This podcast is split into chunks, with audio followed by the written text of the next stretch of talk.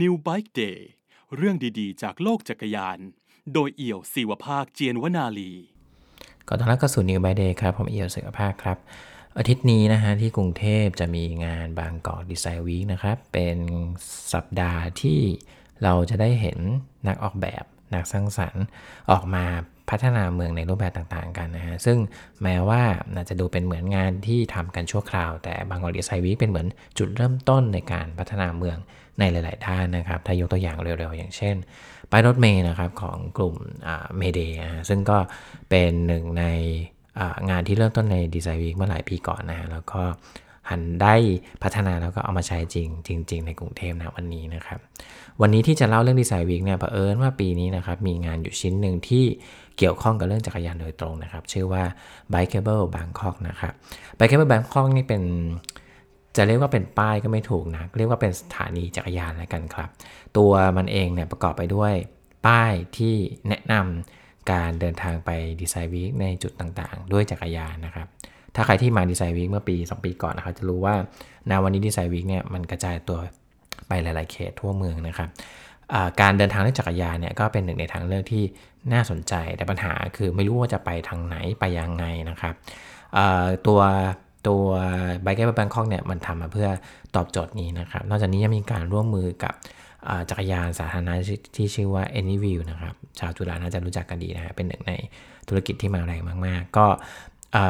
ตั้งจุดจอดจักรยานพร้อมกับตัวป้ายและที่จอดจักรยานต้นแบบที่กรุงเทพกำลังจะใช้ในอนาคตนะครับ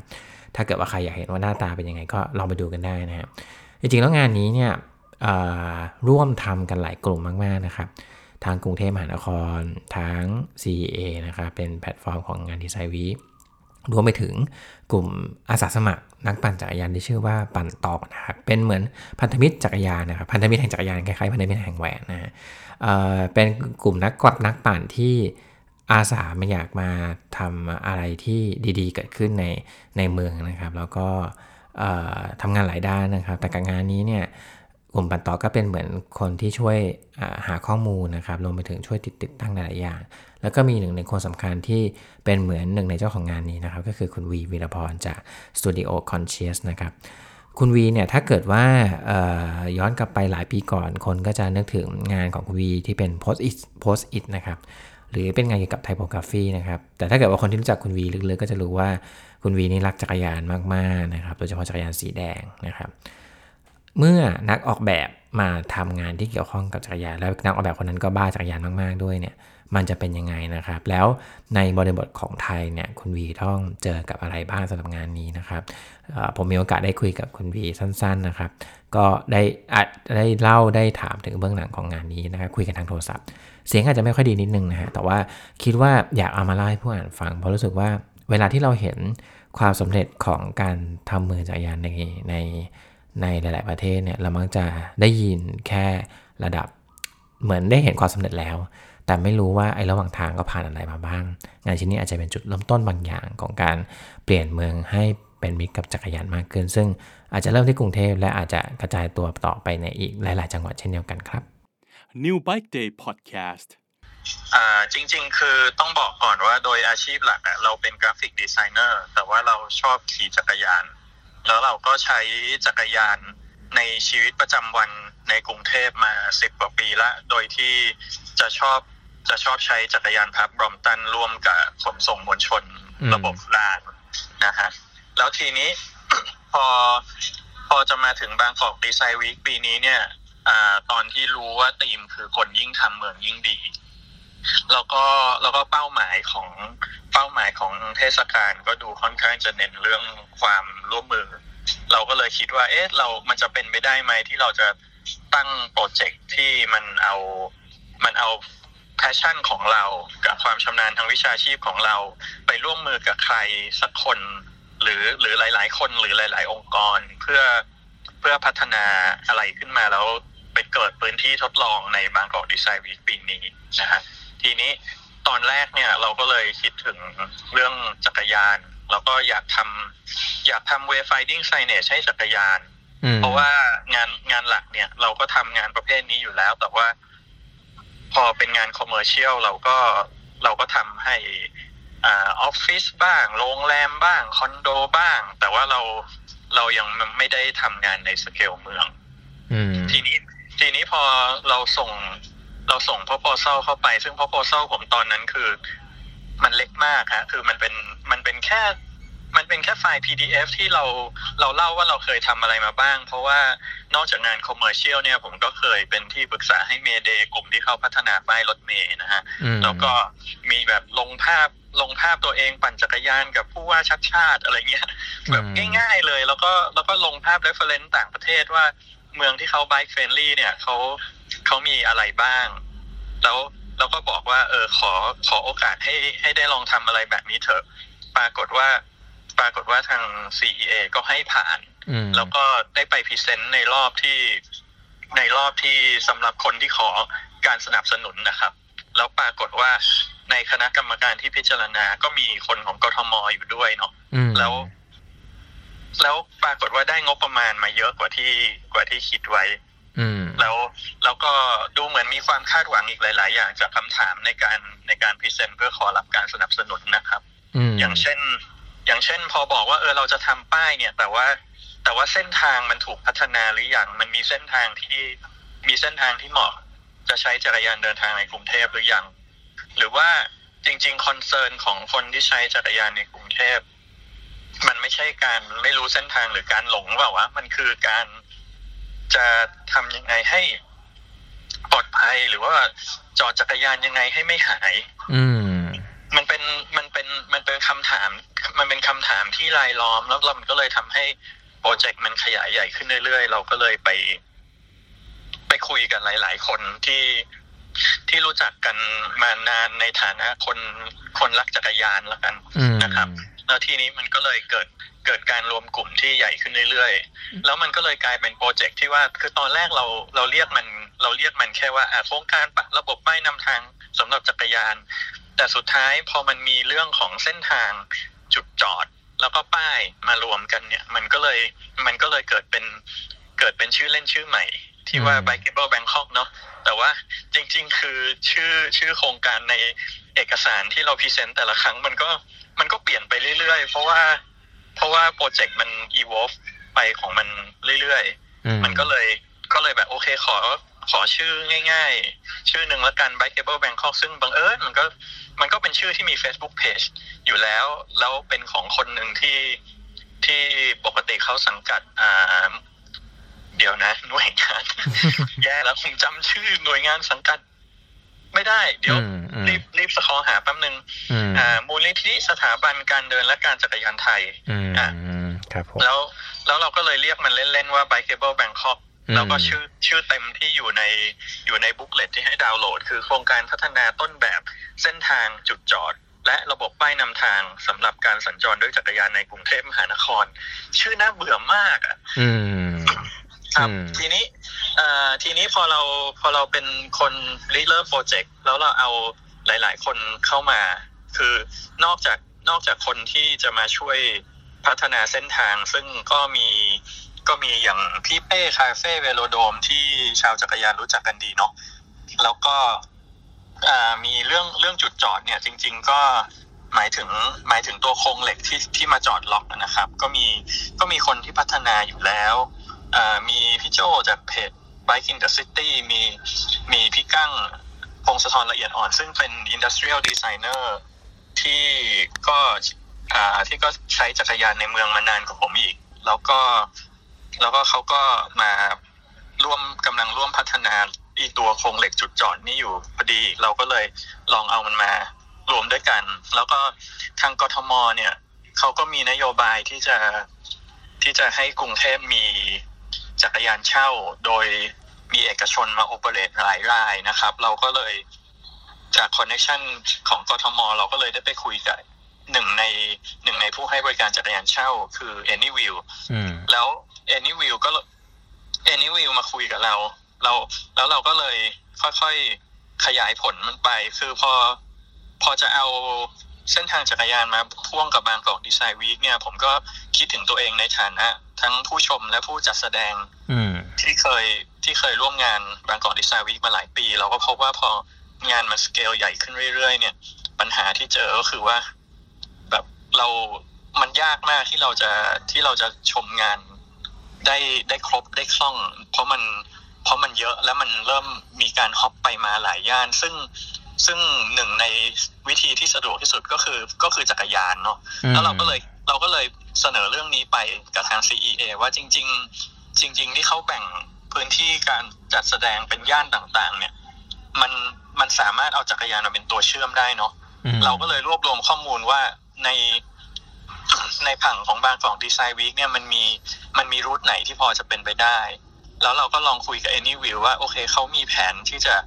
ติดตั้งจุดเช่าจักรยานตรงไหนบ้างในกรุงเทพ แล้วมาพัฒนาเส้นทางร่วมกัน เช่นแบบเฮ้ย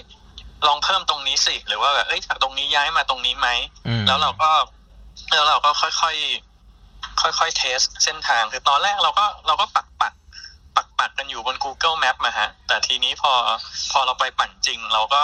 เราก็มีการถกเถียงกันเยอะนะฮะ เพราะว่าอย่างอย่างเช่นในในทีมงานบางแบบความความคล่องแคล่วในการมุดมุดซอกซอย เข้าที่แคบ หรือว่าความเต็มใจในการในการยกจักรยานข้าม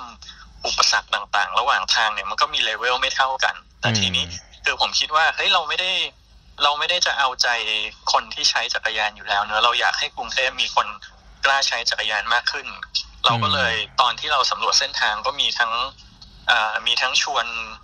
ชวนคนที่ไม่ได้มีภูมิลำเนาอยู่ในกรุงเทพมาปั่นด้วยนะฮะหรือว่าผมก็คือก็หนึ่งในบทบาทหนึ่งคือเป็นอาจารย์พิเศษมหาลัยเนาะผมก็เอาแบบวิดีโอแล้วก็รูปถ่าย ที่บันทึกเส้นทางต่าง ๆ เนี่ย แบบลองลองไปถามกับ ลองไปถามกับลูกศิษย์ผม ซึ่งเป็นเด็กจุฬาซึ่งในจุฬาเนี่ยแอนนี่วิวประสบความสำเร็จมากนะครับ แบบจะเห็นว่าแอนนี่วิวที่ตั้งอยู่ตามคณะต่าง ๆ หรือตามจุดใหญ่ ๆ อย่างสัญญาณมิตรทาวนี่โอ้โหจอดกันจอดกันเป็นตับเลย ทีเนี้ยเราก็เราก็ลองเราก็ลองถามความเห็นของคนกลุ่มนี้ว่าแบบเฮ้ยเนี่ยคุณใช้แอนนี่วิวอยู่ในอยู่ในพื้นที่มหาลัยและบริเวณรอบๆเนี่ย ถ้าเกิดว่าแบบมันออกมาท่องเที่ยวเมืองในลักษณะนี้ แล้วมีอุปสรรคแบบนี้ คิดว่าคิดว่าเป็นไปได้ไหมอะไรเงี้ยครับมันก็ก็ถกเถียงกันเยอะเหมือนกันว่าจะทำยังไงให้ให้มันเกิด first impression ที่ดีเนาะเพื่อเพื่อไม่ไม่ใช่ว่าเขามาลองตอนบางกอกดีไซน์วีคเสร็จปุ๊บแบบโอเคฉันฉันไม่เอาอีกแล้วนะครับ อ่า ทีนี้อ่าโอเค เส้นทางแล้วนะแล้วทีนี้จุดจอดที่ จุดจอดที่เป็นโครงเหล็กเนี่ย ก็แบบที่มีการพัฒนากันอยู่แล้วก็คือ คิดว่าเออทำยังไงให้มันมีที่มีที่จอดที่ล็อกล็อกได้มากกว่าหนึ่งจุดเพื่อความปลอดภัยมากขึ้นไม่ใช่ว่าเสียบล้อแล้วล็อกล้อหน้า แล้วเขาก็ถอดล้อหลังหรือถอดอะไรชิ้นอื่นของเราไป มันก็เลยมันก็เลยมีเป็นทรงไดมอนด์เชฟขึ้นมานะครับรบแล้วส่วนส่วนป้ายนำทางมันก็ค่อยๆ พัฒนาขึ้นมาจาก จากการที่เราไปสำรวจลงพื้นที่แล้วก็ค่อยๆออกแบบเส้นทาง ซึ่งมันมันปรับเปลี่ยนหลายหลายรอบมาก เพราะว่าเพราะว่าอ่าคือทาง CEA เขาเขาต้อง manage โปรแกรมหลายร้อยโปรแกรมในปีนี้เนี่ยดังนั้นดังนั้นตัว attraction จุดแสดงสำคัญต่างๆอะไรบางทีมันไม่ได้มันไม่ได้นิ่งขนาดนั้น อืแล้วตั้งแล้วแบบความความตั้งใจของเราที่เราคิดว่าเฮ้ยเราอยากจะอ่า เราเราอยากจะเชื่อมให้มันเป็นลูปใหญ่ ๆ สักสิบห้ากิโลเพื่อเพื่อให้คนเห็นและรู้สึกว่าจริง ๆ ตัวเลขที่มันฟังดูน่ากลัวอย่างเงี้ยเฮ้ยมันไม่ได้ขนาดนั้น แล้วก็กรุงเทพมันไม่ได้ใหญ่เลยนะ ถ้า ถ้าคุณไม่ถูกการจราจรมันหลอกเนี่ยแต่สุดท้ายเราก็สุดท้ายเราก็ทำไม่สำเร็จเราต้องเราต้องแยกเส้นทางเป็นเป็นสองช่วงแล้วก็ไม่ครบรูซึ่งซึ่งก็ก็ก็คิดว่ามันมีกระบวนการเรียนรู้เกิดขึ้นเยอะมากระหว่างทางครับ ซึ่งสองเส้นทางนี้สรุปแล้วมันมีมันคือที่ไหนบ้างครับ ก็เส้นทางแรกนะฮะก็คือตรงจากเจริญกรุงไปถนนทรงวาดเจริญกรุงเนี่ยเราจะเริ่มต้นจากตรงสถานี BTS สะพานตากสิน ลงสะพานมาทางออกที่สามแล้วก็เดินข้ามถนนไปเดินข้ามถนนเจริญกรุงไปข้ามทางม้าลายไปจะเจอจุดจอด Anywheel ที่ที่มีที่มีที่จอดของเราโปรโตไทป์ของเราตั้งอยู่ด้วย แล้ว เราก็จะนำทางเขาแทนที่จะให้เขาผ่านตรงหน้าโรบินสันบางรักซึ่งคนเยอะมาก เราก็จะให้เขามุดเข้าซอยข้างๆ แล้วก็ผ่านโรงแรมแชงกรีล่ามุดมุดเข้าซอยแล้วก็เลี่ยงการเลี่ยงการออกถนนใหญ่ ซึ่งเวลาผ่านอย่างชุมชนมุสลิมที่มัสยิดฮารูนถ้ามาถูกเวลาคุณก็อาจจะได้แวะซื้อโรตีมัตตบะเจ้าเจ้าดังในตำนานอะไรอย่างนี้เป็นต้นนะฮะแล้วก็พอผ่านอ่า มาถึงมาถึงหน้าไปรษณีย์กลาง แล้วก็ผ่านไปทางเจริญกรุง 30 ผ่านริเวอร์ซิตี้ทะลุชุมชนตลาดน้อยอ่าศาลเจ้าโจซือกงจนจนไปถึงทรงวาดนะครับอืมส่วนส่วนเส้นที่สองนะครับ ก็คือเริ่มต้นจากแถวปากคลองตลาดก็คือถ้าถ้ามาจากท่าเรือราชินีหรือว่า มา MRT สถานีสนามชัยทางออกที่ 5 เดินมาทางถนนมหาราชตรงหัวมุม คาเฟ่อเมซอนก็จะเจอจุดจอดอยู่ เพราะว่าโทษครับที่ที่ผมอ้างอิงเป็นจุดเป็นจุดขนส่งมวลชนเนี่ย เพราะว่าหนึ่งในนโยบายของกทมคือการการพัฒนาให้จักรยานสามารถใช้งานได้สะดวกขึ้นในช่วง first mile และ last mile ก็คือ คือกรุงเทพเนี่ยบ้านคนมักจะอยู่ใน ซอยใช่ไหมฮะแล้วอืมบางทีการที่จะให้เขาใช้จักรยานให้ได้ได้ตลอดบางทีมันเป็นไปได้ยาก แต่ว่าถ้าเขาสามารถเชื่อมต่อจักรยานเข้ากับขนส่งมวลชน ไม่ว่าจะเป็นรถเมล์เรือรถไฟฟ้าต่างๆได้ แล้วมันก็ผมว่าแค่นี้มันก็มันก็ช่วยช่วยพัฒนาเอ่อความเป็นอยู่ของคนได้ได้มากแล้วนะฮะอ่าโอเค เดี๋ยวเราเริ่มที่เราเริ่มที่ปากคลองตลาด เนาะอืมทีนี้จากปากคลองตลาดเราก็ปั่นมาได้ถึงตรงสต็อปต่อไปคือ คือสถานีสามยอดทางออกสามนะครับอืมแล้วก็แล้วก็เลาะถนนอุณาการผ่านเสาชิงช้าก็จะไปถึงไปถึงเอ่อสาราว่าการกรุงเทพมหานคร ซึ่งครับตรงใต้ชายคาสาราว่าการกทมเนี่ย ก็จะมีจุดจุดที่จอดจักรยานเช่าอยู่แล้วทั้ง Anywheel และเจ้าอื่นนะฮะอืมแล้วจาก จากกทม เราก็ไปลานพระพรามหาเจษฎาบดินทร์ที่อยู่ตรงหัวมุมแถวป้อมมหาการนะครับ แล้วก็อ่าต่อมาที่ประปาแมนสีประปาแมนสีเนี่ยก็หมายถึงประปาหลังเก่าที่เราจะเห็นภาพจากบางกอกดีไซน์วีคปีที่แล้วเป็นแท้งน้ำสีเหลืองๆขาวๆที่กลายเป็นเวนูที่ที่ถูกใช้บ่อยๆ ในในช่วงปีที่แล้วนะครับอืมแล้วก็จากจากประปาแม้นสีก็จะ ผ่านโซนนางเลิ้ง มาจบที่ท่าเรือนนครสวรรค์ครับท่าเรือนครสวรรค์เนี่ยจะอยู่ริมคลองพดุงกรุงเกษมเป็นท่าเรือของเรือไฟฟ้าที่แล่นเรียบคลองอืมจากตรงเนี้ยเราสามารถปั่นเรียบคลองไปถึงจุดสุดท้ายของเส้นทางจุดที่11ที่ท่าเรือหัวลำโพง ซึ่งก็จะเชื่อมกับเชื่อมกับสถานีรถไฟฟ้าหัวลำโพง หรือว่า MRT หัวลำโพงทางออกสองได้ครับ อืมครับครับ เอ่อจากเดิมที่เป็นแค่ป้ายจักรยาน ตอนนี้มันก็เลยครับกลายเป็นเอ่อเรียกว่าสถานีจักรยานเลยก็ได้นะฮะที่มีเรียกว่าสถานีครับอ่ามีมีจักรยานเช่าบริการ มีจุดจอดสำหรับคนที่เอาจักรยานตัวเองมา แล้วอยากจะจอดล็อกใช่ไหมฮะแล้วก็มีป้ายมีป้ายแผนที่อืมครับ ฟังก์ชันมันก็คือคนที่อยากไปปะเอ่อเดินทางไปดู Design Week ด้วยจักรยานก็ไปตามทางนี้ ใช่ครับอ่าโอเค พี่วีเป็นดีไซเนอร์ที่รักจักรยาน ก็น่าจะเคยเห็นงานดีไซน์ งานออกแบบที่เกี่ยวข้องกับจักรยานมาแล้วทั่วโลกอะครับ พอเราได้ทำเองในบ้านเกิดเราเองนะครับ พี่วีเอาประสบการณ์ที่เราที่เราเคยเห็นเคยดูทั้งหมดเอามาใช้กับงานนี้ยังไงอะครับ เอาจริง ๆ เอาจริง ๆ ต้องบอกว่าพยายามลืมสิ่งที่ตัวเองเห็นมาเนาะอืมเพราะว่าเพราะว่าเพราะว่าเอาเข้าจริง อ่าอินฟราสตรักเจอร์แบบสภาพแวดล้อมทางกายภาพบ้านเรามันแย่ คือ คือฟุตปาดก็ยังไม่ค่อยเรียบเลย ถนนก็ถนนก็ซอกแซกเนาะอืมผมผมคิดว่าผมคิดว่าเมืองที่เขา bike friendly ที่ผมเคยเคยไปมา บางทีเราเห็นว่า เอ้ยเลนมันก็ชัดเจน หรือว่า หรือว่าแบบมีการมีการแยกสัดส่วน มีมีสะพานที่เขาแบบถูกออกแบบมา แบบในระดับความชันแบบเนี้ยมันปั่น มันปั่นง่าย หรือว่าแบบเออในสถานที่สำคัญ สถานที่ราชการพิพิธภัณฑ์อะไรต่างๆเนี้ยโหจุดจอดมันเยอะมาก หรือว่าโดยเฉพาะในยุโรปพวกสถานีรถไฟเมืองใหญ่ๆเนี่ยที่จอดจักรยานมันมันรองรับได้ปริมาณมหาศาลเลย แต่เราไม่มีอะไรเหล่านั้นเลยไงพอเราไม่มีอะไรเหล่านั้นเลย ก็เลยคิดว่า โอเคแล้วแบบทำได้แค่ไหนอะอืมทำได้แค่ไหนลองทำลองทำแค่เพื่อให้เห็นว่ามันเป็นไปได้เนาะแล้วทีนี้ อ่าคือช่วงนี้ก็เป็นเป็นช่วงติดตั้งอะครับ แล้วแล้วเราก็ติดตั้งโดยเราเอาเราเอาที่จอดไปตั้งก่อนครับแล้วที่จอดไปตั้งคืนหนึ่งแล้วอีกคืนหนึ่งเราค่อยเอาพวกป้ายนำทางไปตั้ง ปรากฏว่าพอระหว่างทางที่เราไปติดตั้งป้ายนำทางอะเราเจอว่าจุดจอดบางจุดของเราถูกใช้แล้วอะมีคนมีคนมาจอดแล้วล็อกแล้ว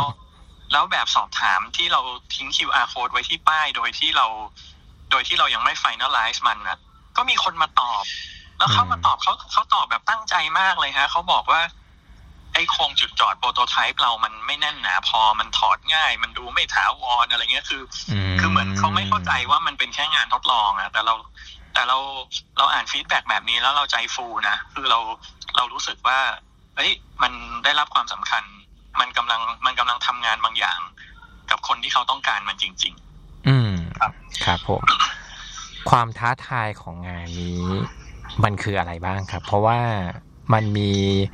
มันมีหลายเรื่องที่เราต้องคิดมากเนาะมันมีทั้งเรื่องป้าย มีทั้งเรื่องจุดจอดมันมีทั้งเรื่องเอ่อการที่มันไปตั้งอยู่ในบริบทแบบไทยๆอะครับ พี่วีคิดว่ามันคือเรื่องอะไรครับๆอ๋อผมคิดว่าผมคิดว่ามันคือ ถ้าถ้าเอาถ้าเอาเรื่องทางกายภาพเนาะมันคือความเป็นกรุงเทพนี่แหละครับอืม ความเป็นความเป็นกรุงเทพที่หลาย ๆ อย่างมันไม่พร้อม แล้วก็อย่างบางจุดที่เราเอ่ออย่างมีกทมเสนอว่าเอ้ยแบบย้ายจากจุดนี้ไปจุดนี้ไหมเราก็แบบโอเคได้ครับ แล้วพอแล้วพอเราเข้าไปจะติดตั้งป้ายจริง ๆ เราเจอว่าตรงนั้นมีมีผู้ค้าครับอืมแล้วแล้วเขาก็โวยวายว่าแบบเอ้ยเขาเขารู้ว่ามันเป็นที่หลวงนะแต่เขาขายอาหารตั้งตั้งร้านวางโต๊ะอยู่ตรงนี้มานานมากแล้ว แล้วอยู่ดีๆ วันหนึ่งก็ก็ มีจักรยานสีเขียวคือคือเอนิวิวนำไปก่อน มีจักรยานสีเขียวมาตั้ง แล้วอีที่จอดที่เราขนใส่รถกระบะมาเนี่ย ยังจะมาเบียดเขาอีกเหรอแต่นี่คือที่หลวง ใช่แต่นี่คือที่หลวง แต่เขาก็บอกว่าเขาก็บอกว่า รู้นะว่าเป็นที่หลวงแต่เนี่ยก็คือพื้นที่หากินของเขาอืมโอ้โหพอเป็นแบบนี้เราก็เราก็พูดไม่ออกเหมือนกันเนอะแล้วแล้วมันเลยทำให้เรา aware ว่าว่าการทำงานเมืองในในเมืองที่ ในเมืองที่หลาย ๆ อย่างไม่พร้อมอะมันมันต้องละเอียดมาก ๆ เลยครับนะฮะแล้วก็อ่าทีนี้คือผ่านเรื่องของเมืองไป เอ๊ะเดี๋ยวนะฮะแต่แต่ผมคิดว่าในความท้าทายในความเป็นเมืองที่มันดูไม่ค่อยสมประกอบมีอะไรแปลก ๆ เนี่ย มันก็ทำให้เราเจออะไรที่คาดไม่ถึงนะฮะอย่างเช่นตรงประปาแมนสีอะครับ อืม คือฟุตบาทรอบ ๆ นั้นมันแคบ แล้วเราก็คิดว่าถ้าเราตั้งตั้งจุดจอดจักรยานลงไปเนี่ย มันจะขวางทางเดินคน แต่ปรากฏว่าเราเจอว่ามันมีมันมีมุมถนนมุมหนึ่งที่เมื่อก่อนมันไม่ได้เป็นวันเวย์แต่ตอนนี้มันเป็นวันเวย์สองมุมตัดกัน ดังนั้นทางที่เคยเป็นสลิปเวย์ที่ให้เลี้ยวซ้ายผ่านตลอดเนี่ยมันถูกกั้นไว้แบบกั้นไว้แบบไม่ได้ใช้ประโยชน์อะฮะอืมอืมแล้วเราก็เลยคิดว่าอ้าวถ้ากั้นไว้ไม่ได้ใช้ประโยชน์ นั่นแปลว่า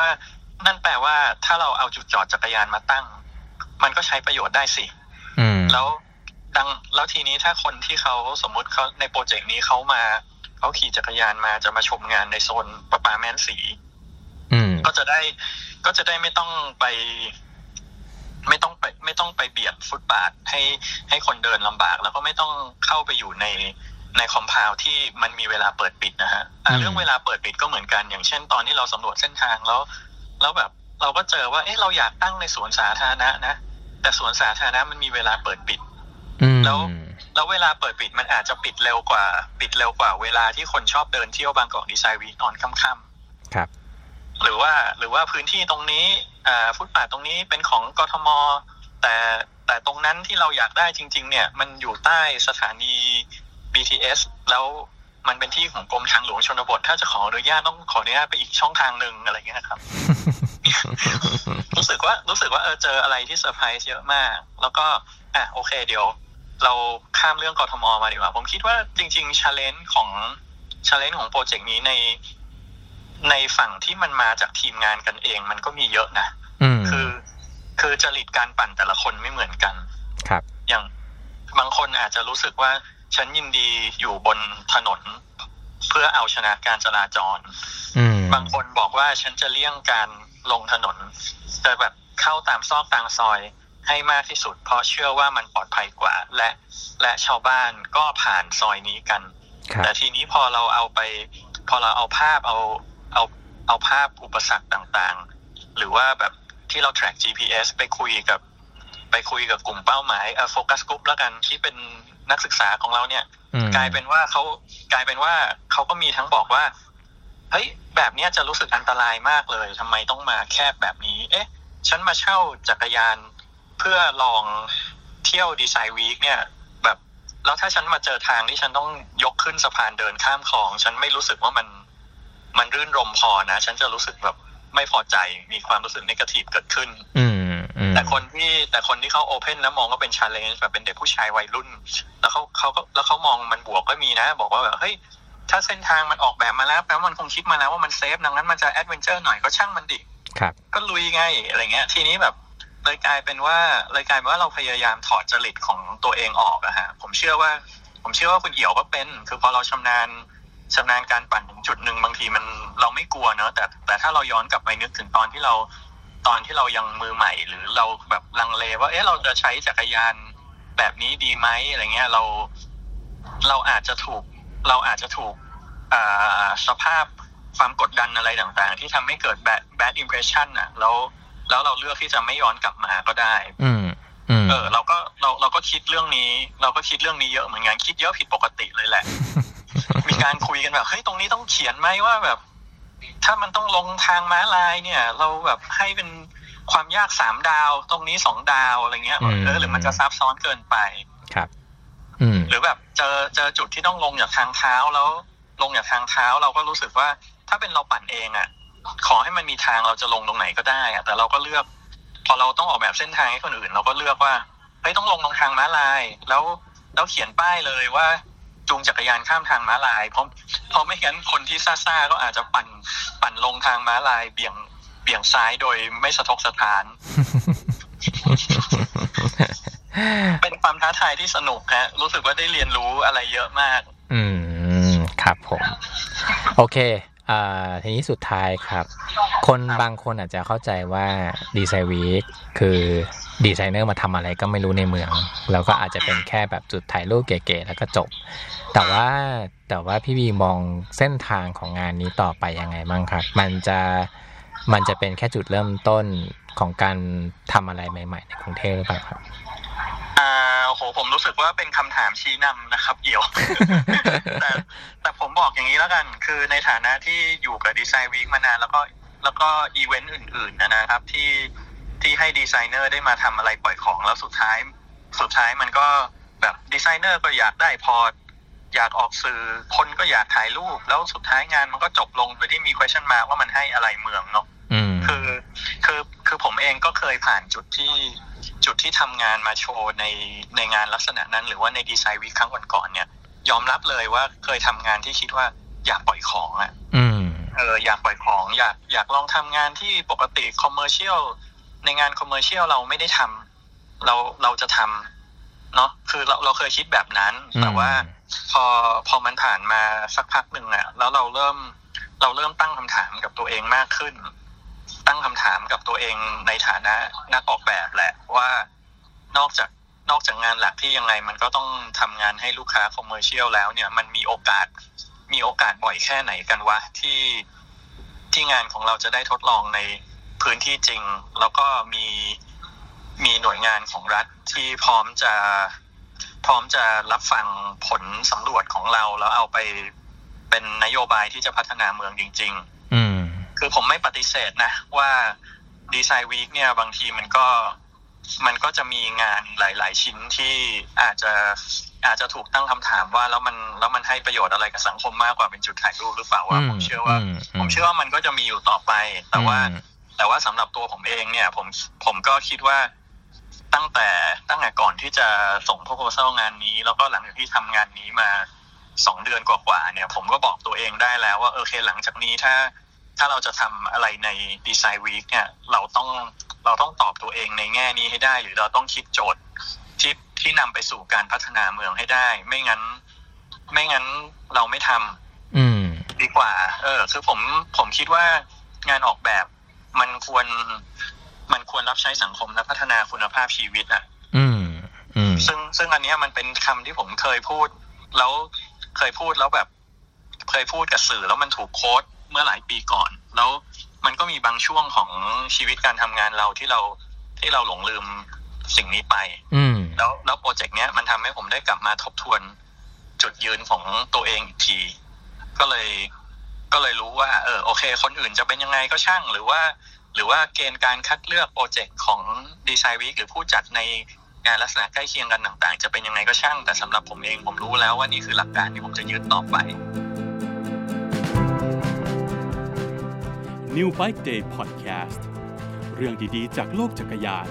โดยเอี่ยวศิวภาคเจียนวนาลี